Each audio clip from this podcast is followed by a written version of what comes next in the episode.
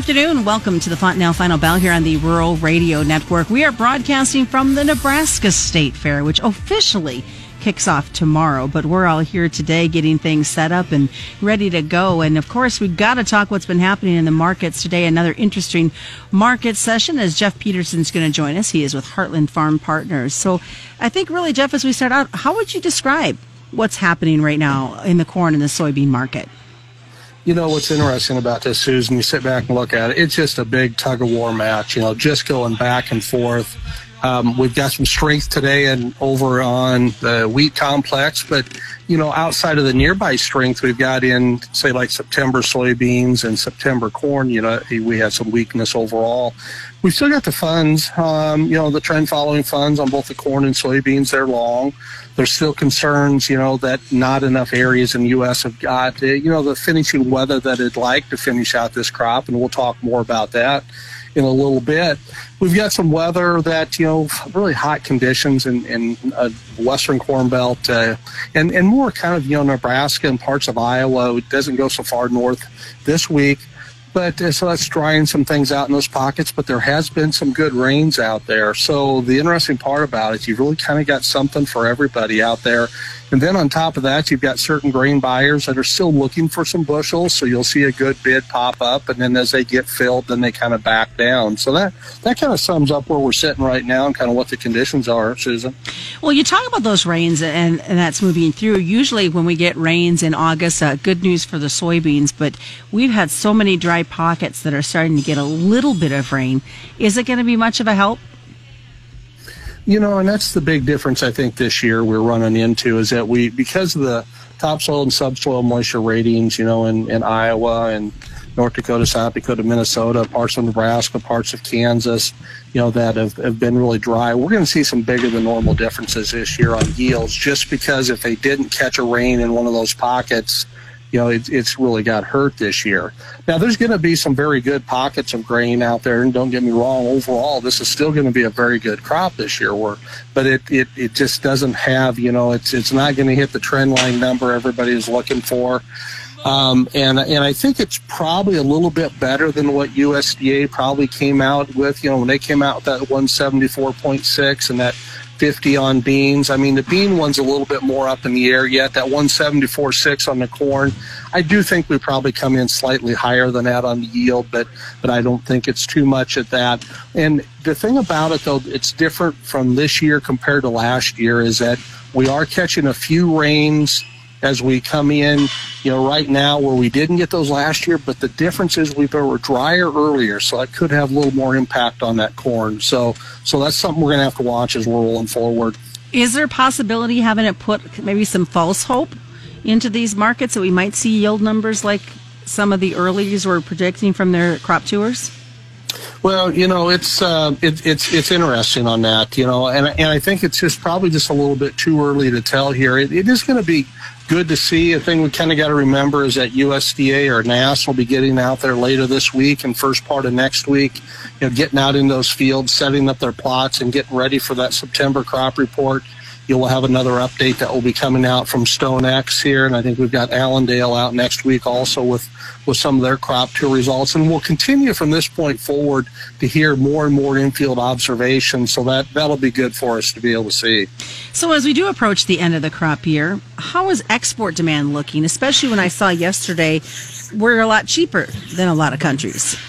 Yeah, it, it's good to see. You know, we're getting into that time of year where we're we're back to where we're you know, very competitive and actually the cheapest on, on the corn and the soybeans as you're looking as we move October forward and even in the September slot. So we're picking up some demand.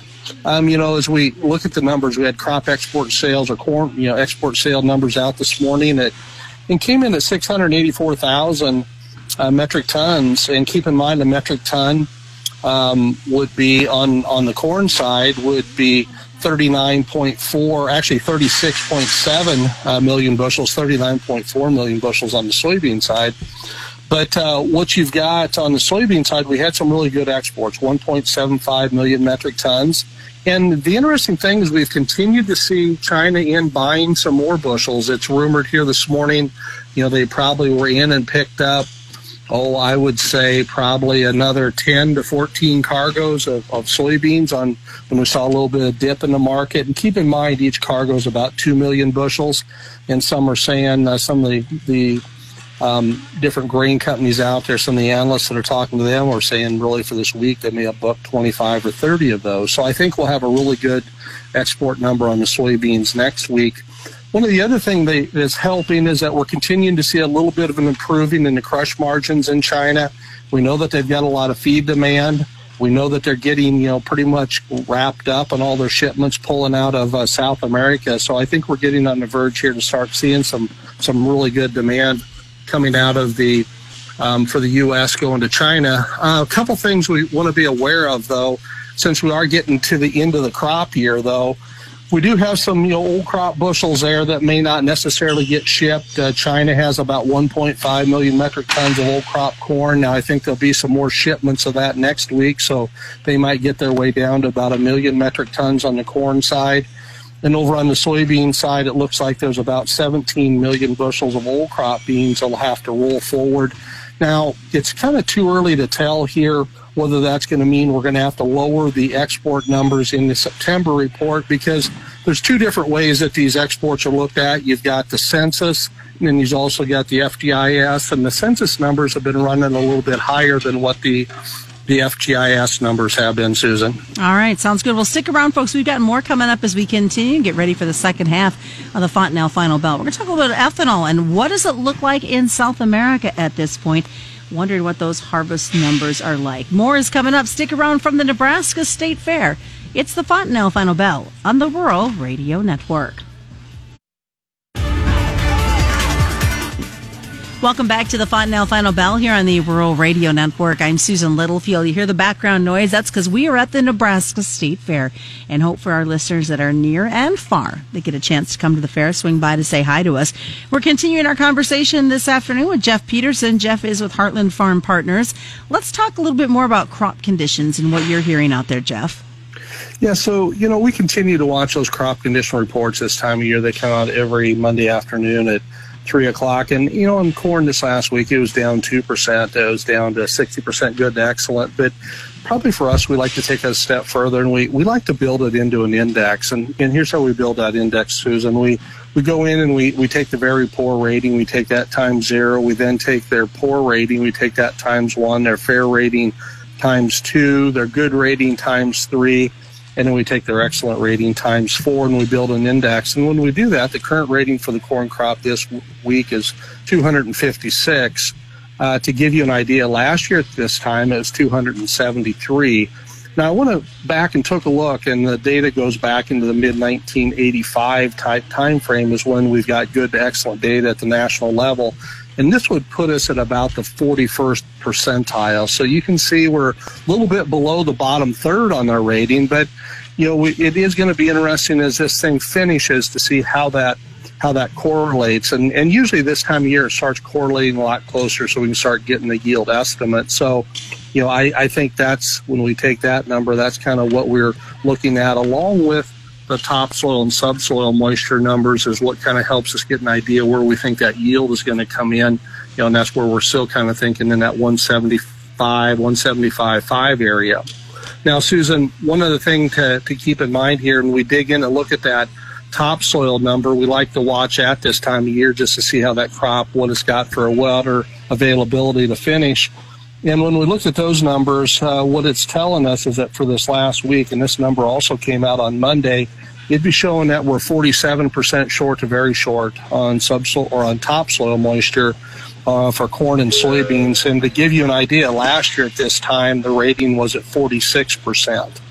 Now, the difference we probably have between last year and this year is that we've been drier longer. Uh, the dryness actually started earlier, but how this is going to kind of finish out, it looks like last year we just didn't pick up a lot of rains. We continued to stay dry. It was a matter of fact, we went from 46 this week last year to 47 the next week and then 48. And then when we got to middle September, it dropped down to 31%. So some rains did come in. So as you were mentioning earlier, this might mean that we actually have a little bit more detrimental impact on on what we're going to see on the corn side. Maybe that means the beans are going to fare a little bit better, but that's something we're watching really close. Uh, curious, uh, you, you, talk about this crop, and it made me just think about exports with the hurricanes and everything moving in. Is there any concerns on trying to get these barges out in time? Yeah, there sure is. I mean, you have some you know harvesting going on in the deep south, and and and they're they're racing trying to get through there. So I think there's a couple things there. One, you could have disruption of just the flow that uh, for some of these early bushels trying to get out. But secondly, you could definitely have some storm damage that could happen down there, and, and that doesn't do anything to help the crop, you know, improve on on the yield side, Susan. All right, ethanol demand. How's things holding up?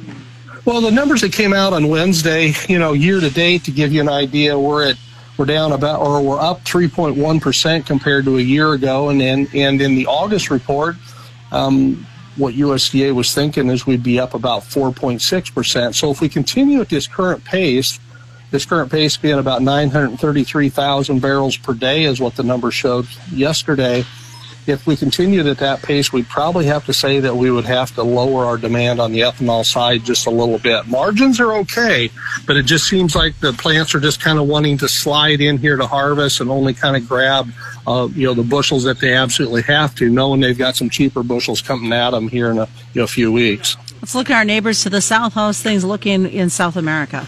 Well, you know that's that's really interesting. They're probably a little bit over as you take a look at that safrinha corn crop. They're a little bit over 80% harvested on that corn crop. But the thing we got to keep in mind is that we've got uh, Paraná in the southern part of Brazil. They can start planting soybeans here on September 10th. Mato Grosso can start planting some soybeans on September 15th, and you know they definitely need some moisture down there. And we've got a chance. NOAA's talking to us about you know the fact that there's um, 70% chance we see another La, La Nina event happen down there, which means some dryness for southern Brazil and potentially dryness also in Argentina. So they definitely need some rains to get going here. We, you know, just because we talk about La Nina doesn't mean we're going to have a repeat of what we had last year, but they they do need some additional moisture. Ask you real quick, do we see some future spreads before harvest? Yeah, I think we're going to see a net spread. And if you had a hedge to arrive or some hedges and you've got some post harvest delivery going on, I think these spreads are going to continue to tighten up. So I think we're going to have to probably roll our hedges forward on the hedge to arrive or the future spread a little earlier than we'd like to, Susan. All right, Jeff, what's the best way for folks to get a hold of you? Yeah, give me a call at 402 366 4694. Check us out on the web at heartlandfarmpartners.com. You can click on the sign up now button to get some free daily commentary by text or email, or follow me on Twitter at Jeff Peterson01. And that's a Fontanelle Final Bell on the Rural Radio Network.